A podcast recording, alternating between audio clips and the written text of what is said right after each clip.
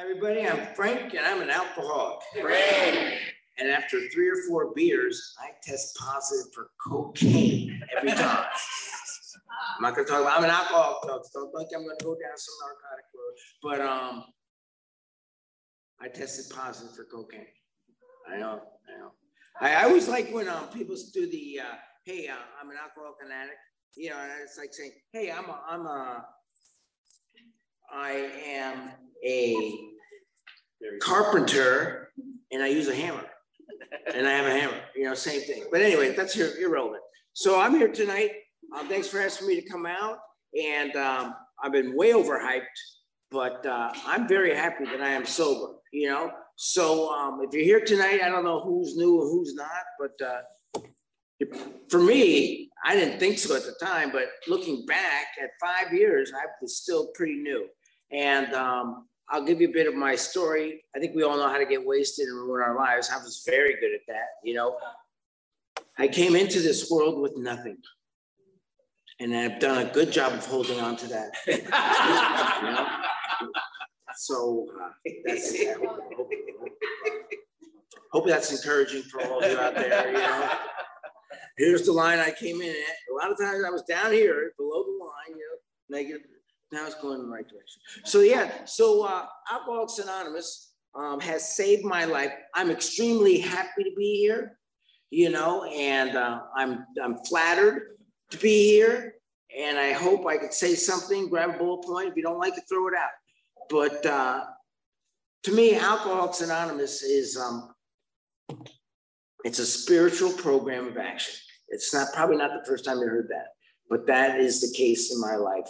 And that spiritual program of action has helped me recreate my life. You know, it tells us in the book that we want to recreate our lives, you know, and a lot of times people say, well, I never had a life, you know, and I get that too, but that's not my case. I was, depending on how you want to look at it in Orange County, I was doing well and I screwed it up. So here it goes. So if you're unhappy that I'm here, get over it. You know? Yeah, that's all I can say. I don't know what else to say. Get over it. You know, I have a sponsor, and most people know him, Jim Willard. And, you know, sometimes every once in a while he goes to me, oh, well. You know, that's just, oh, well. You know, put the bell. So I'm going to get this story. I'm excited about this. Darn it. So anyway, happy holidays, everybody. You know, freaking hey, man. Where's the candy canes? We got, is there candy canes here? Wow. Oh, there are? Oh. Candy cane. Who doesn't like a candy cane? You know? But anyway, so I'm Frank. I'm an alcoholic. And what happened was I'm born in New York. I'm from New York. And my name is Francis. All right. To be honest with you, my name is Francis. So that's why I'm an alcoholic. And since I changed my name to Frank, I'm cured. Thanks for having me. We'll all get to go home early tonight. That's it. Gig's up. No, so I started up. I didn't like growing up. I have 2 older brothers. And, you know, my parents, and I didn't like the whole idea of drinking. It wasn't my plan. I didn't like it. And there would be beer around, and I tried to drink some beer, and the beer just tastes terrible compared to a bottle of Coca-Cola or a beer. No way, give me the soda. You know, the soda tasted good. So I never really, you know, said, oh, I love it. You know, that wasn't my gig at the beginning, you know? So, I remember tasting beer and not liking it, blah, blah, blah, blah, blah. But I realized as I got older, you know, and as I got into my teens, I saw what was coming. I was going to have to drink beer or not be cool for the rest of my life, you know, and I chose cool, you know, and cool kills. But so my point was, so here I was, you know, I was hanging out. We have a summer house, or had a summer house in Pennsylvania on a lake, and we'd always be drinking at night and stuff going on like that. And I would bake it, drink, throw it out, whatever, and then act drunk. And they were onto me, you know, the gig was up. And so I came home from the gym with a friend to a cottage on the lake. And boom, they threw me a surprise party, you know? And it was my 15th or 16th, I don't know. And who cares, right? But anyway, let's just go with sweet 16. I like that. So it was 16. I was a late bloomer. I know a lot of you guys, I hear a lot of stories. I do a lot of panels. I'm involved in HI, no kidding. All right. So anyway, so I hear a lot of stories, you know, and I hear all these stories that these guys tell you, you know, and And a lot of these stories start out like, yeah, when I came out of the womb, I had a white t-shirt on with a rolled up pack of Marlboros and a six pack in my hand. You know, these guys started young, you know, very, very young. When I was three and this, that, I don't remember Jack from three when I was three, you know, got a couple of pictures that ring a bell maybe here and there, but I don't remember all that stuff, but I was a late bloomer. So, you know, my point is that when I came home from the gym, they threw a surprise party for me, right? My 16th birthday. And there I was at a picnic table with a keg of Genesee cream ale and guys and girls, my peers, and got on the drinking game and I got drunk. It wasn't like, oh my God, I stole the keg in the middle of the night and slept with it or anything like that, but it was a good night. You know, I got invited out to go out that night. I kissed Kathy Claus, this Zoom. I kissed Kathy Claus. That's not a big deal to you guys, but that was a big deal to me. I just said hi to her on Facebook, by the way. No, it's not like that. There's no chance in hell. But anyway, that's but the point was, you know, that good things, I had good results from drinking. So there I was, I kissed Kathy Claus. We're going to a drive-in theater that plays Led Zeppelin. Song remains the same every night at midnight. It's the thing to do in this area that I was in. And they passed the joint to me and I faked that, you know, drinking was big. That was a big move right there. So I passed on that opportunity and I became a part of that group. You know, I belonged. And then we all hear that, yeah, I belong. Well, alcohol, so drugs and alcohol for me are a social lubricant, you know? You know, I think we all can relate to when we drink or drug, whatever the common denominator is with your peers, that's your social lubricant. You know, hey, we're gonna get hammered together. This is great. You know, yeah. Hey, what do you wanna do? Well, let's get hammered. And then if you're ever trying to meet up with those people and not get hammered, it's like, what's going on? Hi. I'm not hammered. Neither you. No, I'm not. So, and Alcoholics Anonymous, right? So, my understanding for me, Alcoholics Anonymous, right? It tells us in the beginning of our book that alcoholics. All right. So, we are alcoholics. I need a sufficient replacement for drugs and alcohol. I like the effect produced by drugs and alcohol. And as I'm standing here right now, I can tell you that I like the effect produced by Alcoholics Anonymous. I have found a sufficient substitute for drinking and drugging. And that is so freaking important to me. So I'm going to go on and get drunk for you guys, maybe giggle, make fun of myself. But so I got drunk that time at that cottage up in Blake. And then I went back to high school and we started drinking on weekends. And then I went off to college and college, we'd I would go to the shore in the summer, you know, and that was a big deal. And it was just drinking every freaking day. And it was awesome. I was the trash man of Seattle City. And I also worked for the Seattle City Ice Company, which is so working for Seattle Ice, that was cool, but trash was picking up, you know? And boy, that was a weak joke. It didn't work like him, man. Wait, so guys, loosen the heck up, all right? We're here, happy, joyous, and free. I mean, I'm happy, joyous, and free. And what happened is I was drinking like we are, you know, puking so I could drink more, trying to be the guy who could out-drink everybody, funnels, the whole 9 yards. You got it. We all understand that, right? And it was a lot of fun. And what I liked with that, when the young lady was reading, I don't know, We Stopped in Time or something like that. In that saying, it sort of hit me when I'm going to be off with my words, okay? But what I hear is every time that I drank. When I was drinking early on, it was fun. So every time I drank and drug, I had fun, you know, and then it was fun with problems. And then I realized later on when I look back at myself, you know, I had to be honest with myself. All my problems were caused by drinking and drugging. And that's like the biggest thing for me. I ain't called the first step, call it whatever you want. That's the biggest thing to me. I have to understand that I cannot, because I have a peculiar twist. I'm physically, mentally, emotionally, and spiritually different from my fellows. I'm different. I'm a separate entity. We, get offended or not, cannot drink or drug safely. No way. There's no way. Smash that illusion, right? We say we've got to smash this illusion that somehow, someday, I could drink and be normal. Well, first of all, I never wanted to be normal. And no, I'm not normal now. And that's fine. But so the whole point for me is that I have to understand that I can never use drugs or alcohol safely, and my life's going to get worse. Now, you think that would be, you know, if we're somewhat mentally capable of grasping that, hey, nothing ever gets better because I drank and drugged over. No, people don't get cured from cancer, you know, and it's going to sound like I'm insensitive, but I'm not. And I don't mean to offend anybody, but, you know, bad things happen. Some people are victims to their environment, but it's in the book, you know, to what extent are we going to let that control our lives, you know? You know, you could say cognitive behavioral health therapy and stuff like that. I study all that different stuff. But the fact is that nothing's going to get better because we drink and drug over. You know, mothers dying of cancer, that's horrific, right? I get that. But coming to me or coming, you know, well, you know, the reason I went back out was, well, my mom came down with cancer. So you thought you were going to cure mom's cancer when you went out?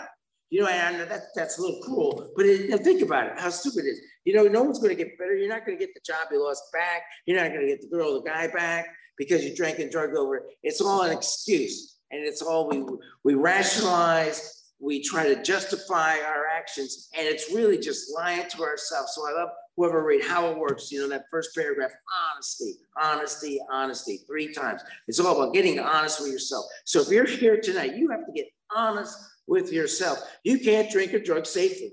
And if you do, your life's going to get worse, never better. That's the great fact. There's no doubt about it. So easily, self-knowledge is not enough, right? So it tells us, so I went on after I started drinking, doing that, and I got introduced to cocaine and fell in love. And, you know, things got bad. So I was in New York and I said, you know what, I'm out of here. I got sick of it. And I bought a Jetta and I followed the Yankees across the country and blah, blah, blah, blah, blah. I had a great time and I landed here. And when I got to work, I was like, okay, you know, this is my fresh start, right? I didn't need a fresh start. My life wasn't that bad, but I was on my way to it ending up there. So I went to work for General Motors because I went to an employment fair that I didn't want to go to while I was in school. And, so I said, screw it, I'm going to California. I have an aunt and uncle out here, and I have friends and family out here, and I have a fellowship out here now. But I came out here, and it was great, you know, and then I got invited out. People at work invited me out, and I wasn't going to drink. I was going to be Mr. All Behaved and that like that, and I drank, and then I ended up getting busted in the parking lot for being with a girl with the back of my Camaro thing open, and that didn't work out well. And it was my boss was there and everything like that. You know, you're sitting there in the bathroom at the Red Onion in Costa Mesa. It's probably a Mexican restaurant now. I don't know what it is. Who cares, right? But the point is, so I'm sitting there. I don't know these people. I'm on my best behavior. I still got my tie on. They yanked my tie off. They put it in the blender. They poured tequila. They hit the whipper for the blender up right there. Tie went on. I'm drinking my tie down. It is, I'm out there on the dance floor mocking with every girl I could find, you know, whatever. And, you know, get blown off. And then I'm in the bathroom and I'm sitting in the bathroom in the stall, you know, because the pee line was taken.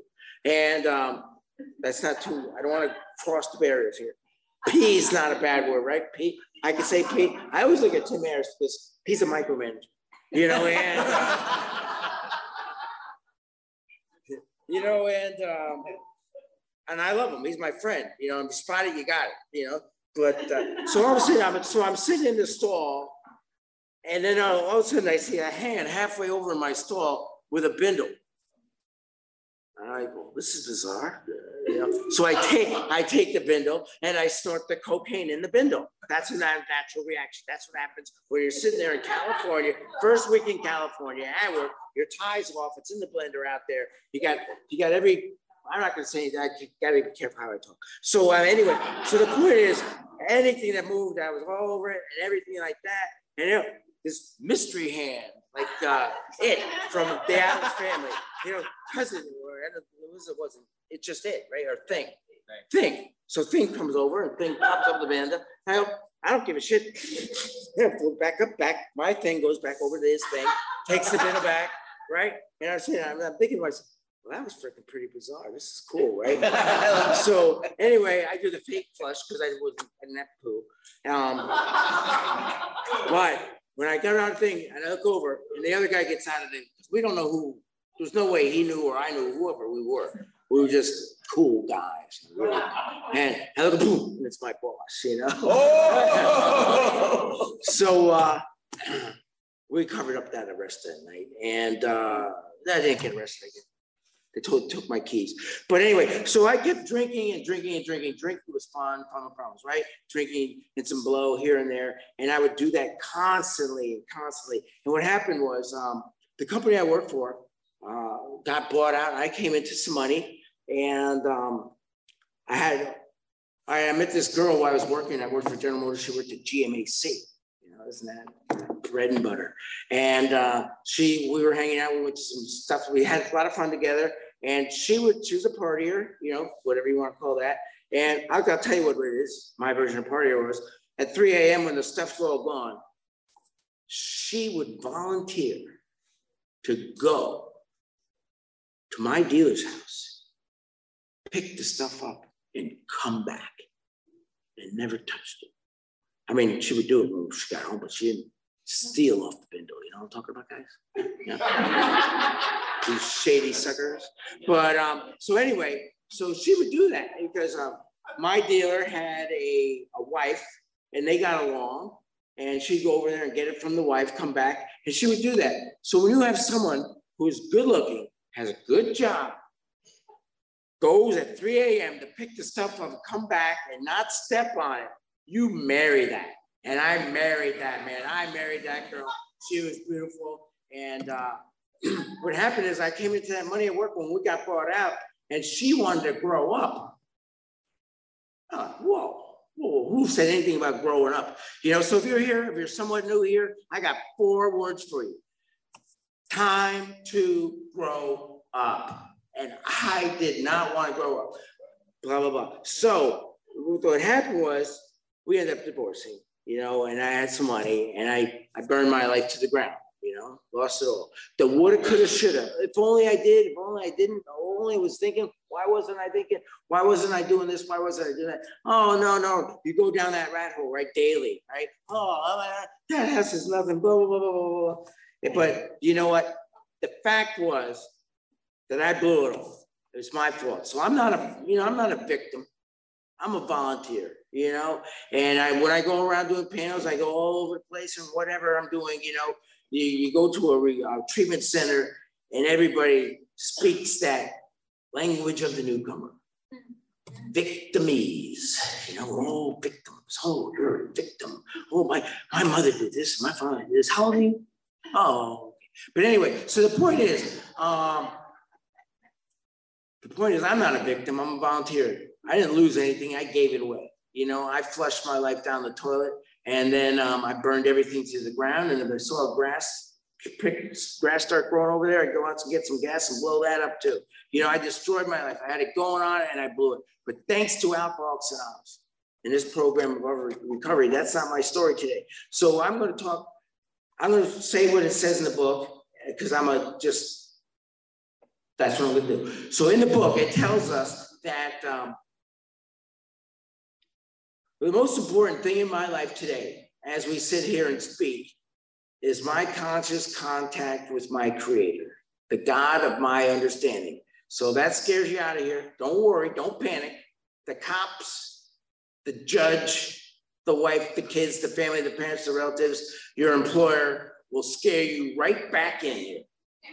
So you might as well just stay. Because I know, and if you're newer, I was thinking about myself and I didn't pay attention to how many newcomers was, or I was running late maybe. But so as a result of these 12 steps, so if you're sitting here saying, I don't buy this God thing, it's not abracadabra God, you know, it's not like, hey, I've been sober 90 days, here's your new car, you know, and here, not being, what store do you want, how long, so here it was, right, Price is Right, right, so here I am, 90 days sober, right, boom, I'm 90 days sober, and that's huge, and if you got 2 days sober, that's huge.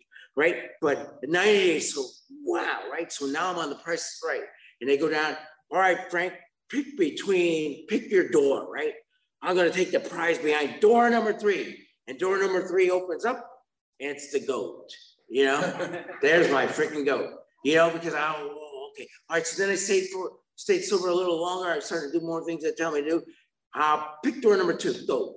You know, I got so many freaking goats. I have a goat farm and I can't afford to feed the goats. You know, I mean, we all want everything so fast, you know, and it doesn't work. It was a long way into the jungle. There's no zip lining out, man. It was a long way. You didn't get here overnight. You know, this was not one big bad outing. You know, and all of a sudden, let's go and listen to Frank down at the church. That doesn't work like that, you know? But so I'm going to tell you, give you a little, I'll give you a little drinking. When you're drinking, when you're coming to money and you're drinking and you're doing drugs every single freaking day, we're taking a time out in the day for a 3 or 4 hour power nap so you could do doubles, like in gym, or we're working out with double, we're doing double, whatever. So you're doing that, you know, things affect your body and your life, you know? They really do. You know, drinking and drugging every day for years on end affects your life, you know? And it affected my life. So here, I'm just gonna tell you this story. It was approved by our micromanager. And I was told not to tell this story in jails anymore because the women in the jail didn't like it. But I'm gonna tell you guys, and maybe you won't like it either. We're gonna find out. Right? So, so here I am. I was drinking and drugging, right? They're going for my big, beautiful home, stopping at Carl's Jr. on the way, Miguel Road, if you really wanna get specific. And trying to get that 39-cent burger down. You know, that was my nutrition package. I gotta eat something, you know? Just living on vitamin red C and cocaine and cut it, you know? So I was getting there, my 39-cent burger at Carl's Jr. And I get the big gulp cup. I already had my big gulp cup with 2 beers in there and ice and everything. So anyway, and I get that burger down and then I hit Hennessy's down at Dana Point Harbor. Every freaking day. Every day I did this. Every day. How many times did I do that? Guys out there. Every day. You're paying attention. Somebody's paying attention. You guys are sleeping in the back. That's fine. You'll be drunk before you know it. Don't worry about it. So anyway, but you, these guys are, oh, you are good. You're good. Them popped. So anyway, with that lifestyle, what happened one day, when you have that lifestyle, I F-bombed, but get over it. And oh well. So with that lifestyle, so one day, I'm sitting there with my girlfriend, my miracle dream boat, and we run out of, somehow we got a little light on the cocaine. Right? So you know what time it is when you run out of cocaine? Time to get more cocaine, right? So what happened was, things have changed with real estate pricing and the housing and areas, but there was a part of Dana Point where you could walk down the street, Salva and La Cresta, okay? You could walk down that street and you could buy cocaine from somebody else. Right? So you could buy cocaine from somebody else. So there's one of these days, 3 o'clock in the afternoon, you know, everything's going fine. And I realize, hey, I'm very, very low, honey, on cocaine. What should we do? And she's bright. Let's go get some. Okay, so now we're gonna go get some, right? And I have this great diet going on, I told you already about. So I get over there, I get out of the car, she drives me down, she pulls up the street, she's pro, right? So, and I get out of the car and I walk down the alley, you know, the hard streets of Dana Point, California alley, you know, where, wow, woof, yeah. So there I am with my sandals on, my OP shorts, probably a tank top and a Yankee cap. And I'm cool, right? Because this is what cool people do. And I'm freaking cool. Oh man, I'm cool. So I go, I'm like super cool. So I go up to Jose and I say, Coca. And he goes, oh, Coca? I go, Coca. So that's communicating. Now we're speaking each other's language. We understand our relationship. That's social lubricant's intact, right? And I go, they go, oh, how much? I go, you say something like 80. 80 means two things. They're 40 each. Follow the math. All right, so now, so I gave him the 80 bucks, the 420s. Following closely on this one, right? He gives me the two white packets of coca. I bet them. He gets the 80 bucks. I get two packs of coca. I turn around on the mean streets of Dana Point. I turn around. Thank you, Jose. I turn around. I'll do it this way. I turn around, and there it is. Sheriff, gun out. Don't move in my face. Now I told you about my diet, right? Well, I shit my pants like nobody's freaking business, man. I swear to God. I turned around, I got the 80s gone, I got the two windows, I turned around, there's a sheriff with a gun in my face, and I shit my pants like nobody's business. I mean, if there was shit from my toe ass, it flew out of my ass. I mean, boom, bowel movement, bang, and it's a loaded ass. And it got, now the sheriff's a little perplexed. He's confused. This is not in the book. This is not in the book. This is not in the manual. You know, Dana Point Sheriff, Mr. Tough Guy. Yeah, dude, I just shit my pants. You got that right. So he's looking at me, and he goes, okay, so his partner gets the guy out of the freeze frame. He froze, frozen in fear. So the other cop puts me down, handcuffs me, and we do the shit in the pants boogie over to the cop car. And I get in the back of the cop car. Oh my effing God, up around the fives. I'm telling you, the whole thing's a mess. I won't tell the story again, but this is true. This is true as it gets. So I'm sitting in that car, and then the cop turns around and he goes, what's your problem? What's my problem? He goes, well, you're dying on the street. You seem like a normal enough guy. You're buying stuff from these guys. You don't know who these guys. You don't know what that is. You know what's going on with those. You know, and I'm like, yeah, I get that. Yeah, and then he thinks, how come I don't get it? And I'm thinking, I don't want to get it. I want to get out of this car. So anyway, they take me down to the Santa Ana jail, book me, do the whole thing. And that night, you know, I still do service work in H&R in AA. I did service work that night, and it was big, and it's touching. So I'm in that holding cell with everything that I ate in my life in my pants, and it's not pretty. So in that holding cell, squishy, wishy, wishy guy, after the pictures, and after all those nice little mug shots, and the thumbs, you know the deal. Don't even pretend you don't know the deal. All right. So that night it was big. What I did for Orange County. What I did that night, because in that holding cell, it's a larger place. You guys know you've been there. I know you've been there. If you haven't, you dreamed about it. And if you, but some, maybe it's just a yet. But anyway, so I walk in there, me and my bomb. Pants bomb, we'll call it. I'm trying to keep it cleaner. So me and my pants bomb go in there, and I sit down over there. Now, over there. Now here's how this holding cell is. This night's a Saturday night. You know, makes it all right, whatever. But I don't know the names, so I'm gonna do my best. We got the Bloods, the Crips, skinheads,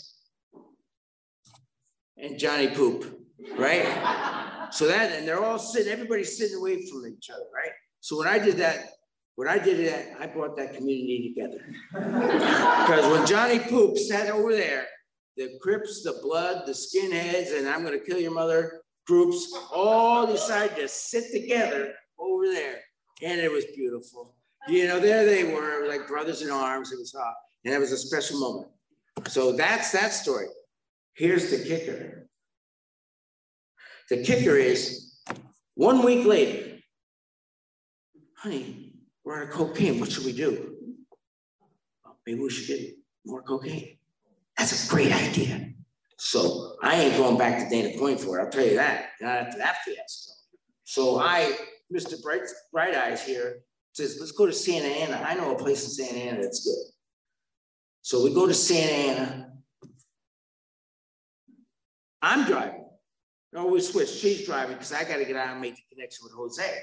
So I get out of the car in Santa Ana behind the 7-Eleven where there's peculiar activity taking place commonly. And what I do is I get out, I go up to this guy, Jose, I go, Coca.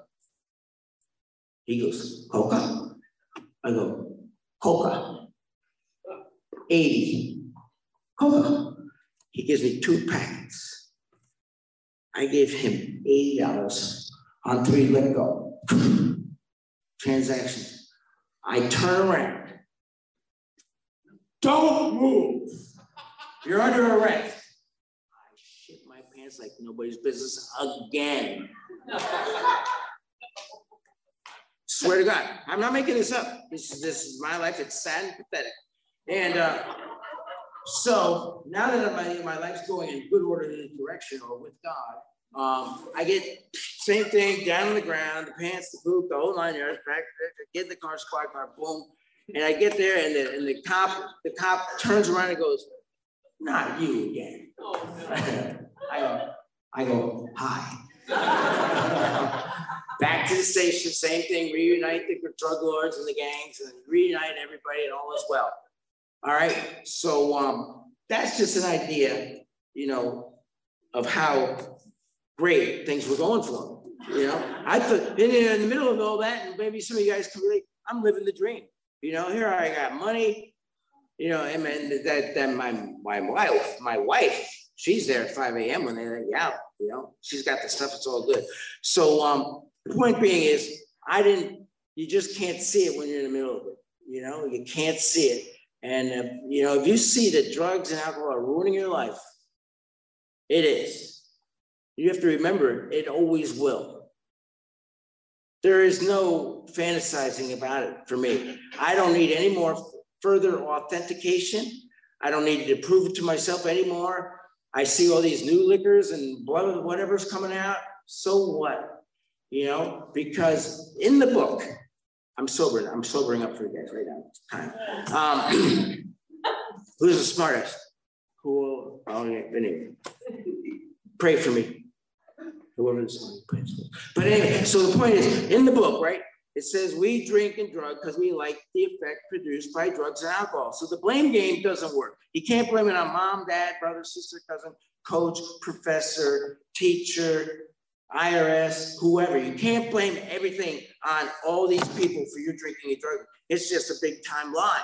Because every time I created troubles and problems for myself drinking and drugging, I was the only one there. None of those other people were there. There was no coach pouring booze down my throat. There was no grandmother, blah, blah, blah, blah, blah, blah. There was none of that stuff. You know, it was me. All my problems are of my own making. So when we get in the book and we get in that doctor's opinion, and it says to us, tells us, even though we know it's injurious to ourselves. So I'm not just talking about physically. Physically, yeah, bad bowels, right? Stool, bad stool, blood, blotches, you know, hearing things, sweating through the sheets, drug, whatever. Sick, being terrible, feeling terrible. It's injurious to my life. You know, it's injurious to my physical being. But that's not the only thing that we're talking about right there. It's injurious to every single thing in our freaking lives. It corrodes the corroding thread and fabric of my existence. Drugs and alcohol, it was injurious to my personal relationships with family, friends, personal relationships with my employers, my finances, my education, personal relationships with my ex-wife, personal relationships, taxes, everything. Drugs and alcohol are injurious to everything in my life, everything that has gone and wrong in my life up to that point was caused by drugs and alcohol. And then it says, even though we know it's injurious to ourselves, we don't stop. And the reason why we don't stop is because we don't want to stop. All right? So we don't want to stop. So once we've been beaten into a state of reasonableness, then we are willing to take certain steps, right? Some of these blah, blah, blah, I'm not going to go down the whole thing. But the point is, even though I knew it was injurious to myself, I had to want to get sober. So on September 1st, 2007, Labor Day weekend, I'm a big shot at Hennessy's, right? Yeah, whatever. And I'm going to be the judge of the bikini contest down at the beach in Strands. It's a Labor Day weekend party. It's going to rock and roll, and I'm the star of the show in my mind. Right? So, boom, they're going to pick me up at 10:30. Be ready, Frank. We're going to get you at 10:30. It's going to be a blast. We'll see you tomorrow. Right on, brothers. 10:30, doorbell rings just as planned. Getting out of the shower. I put some clothes on. I answer the door, and boom. Intervention. Intervention. So much for that freaking party. So there it is, intervention. And I'm sitting, I got two 30-packs on ice. Got a bag full of tricks and goodies. I got a surfboard. I don't know how to surf. I got a surf, I'm a lying sack of crap. I don't know how to surf. And I got surf wax. I just take that lie to the next level, man. And I, of course, I'm gonna get the sex wax because I'm cool. Really cool, you know? And boom, intervention. And I'm looking at my uncle. I'm looking at my friends, the people from Hennessy's. I was, you know, the wife was gone.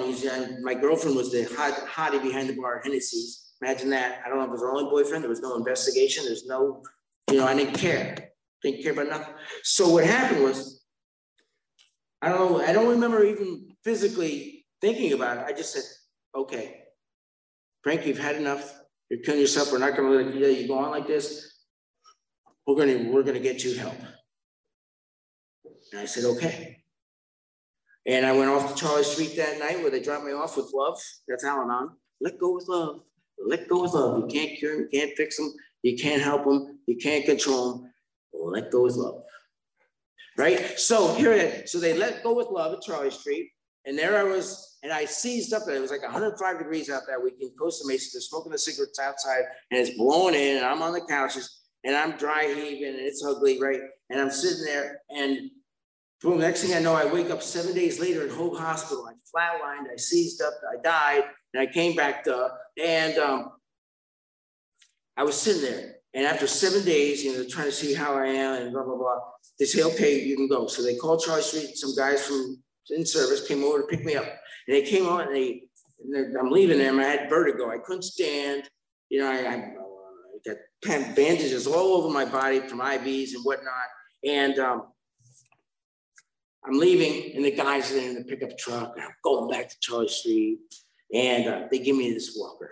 Some guys, you know about the walker, but they gave me the nicest walker I've ever seen. Finally, they knew who I thought I was. You know, finally, they gave me the Bentley. And I just came back from my mom in Naples, and there's walkers all over the place, and these Bentleys are out there now. They're common, but back then, when I got sober, they did not have the walkers with dual brakes, the bigger rear rubber tires and the smaller rear front tires. With locks on them. With locks, you can lock these brakes, you know, and just get a little basket there. And then and over there, if you got tired, you take the lid, you put it down, and you got a seat. So this would be, I'm styled.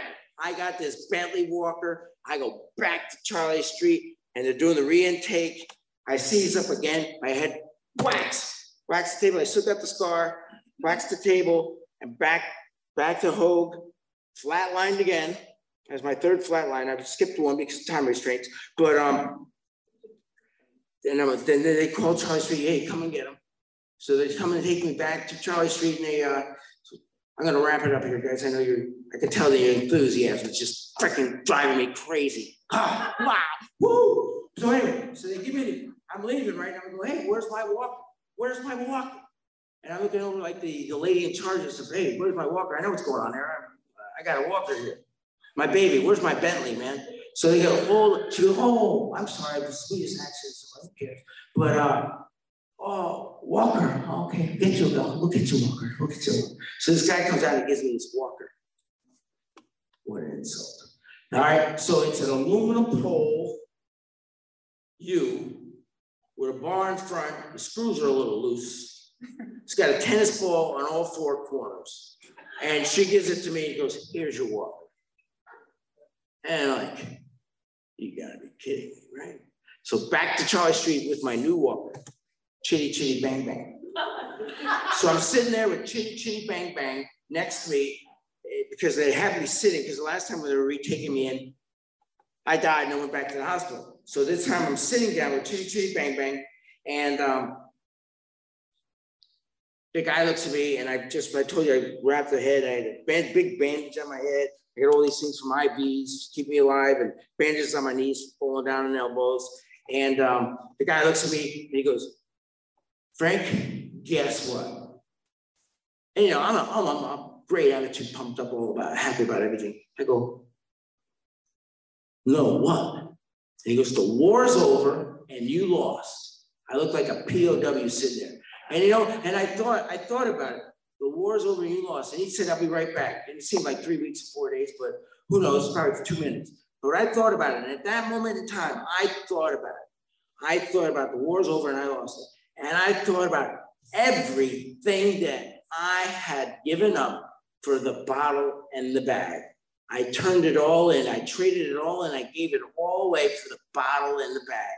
And that just hit me. And what hit me right then and there, when he told me the war was over and I lost, and he's like, "You went into the, we've been winning this battle together, blah, blah, blah." We did that whole thing. But the thing that hit me, what hit me right then and there, because I saw this program working in other people's lives, you know, we need a program of depth and weight. You know, I need something with depth and weight. And I could see people coming in here, getting sober and their lives getting better, because I hung out with those guys. And what happened to me that morning, right then and there, that afternoon, whatever it was, I thought to myself, and I told myself, I want to be sober. The most important thing I ever thought of in my life, I wanted to be sober. And every morning since then, I want to be sober. So if you're here tonight, and you don't want to be sober, don't panic. You won't be sober, right? So you don't panic about it. But if you want to be sober, you're going to have a great life. You're going to have great opportunities, and you're going to be so happy. When you came in here, the party didn't end. The party started. I love being sober. I love Alcoholics Anonymous. I have my conscious contact with my Creator is the most important thing in my freaking life. And I'm on my knees every morning asking God for help. And every night, thank you for another day of sobriety. I'm happy, joyous, and free, and I'm excited to be here. Thanks for letting me share.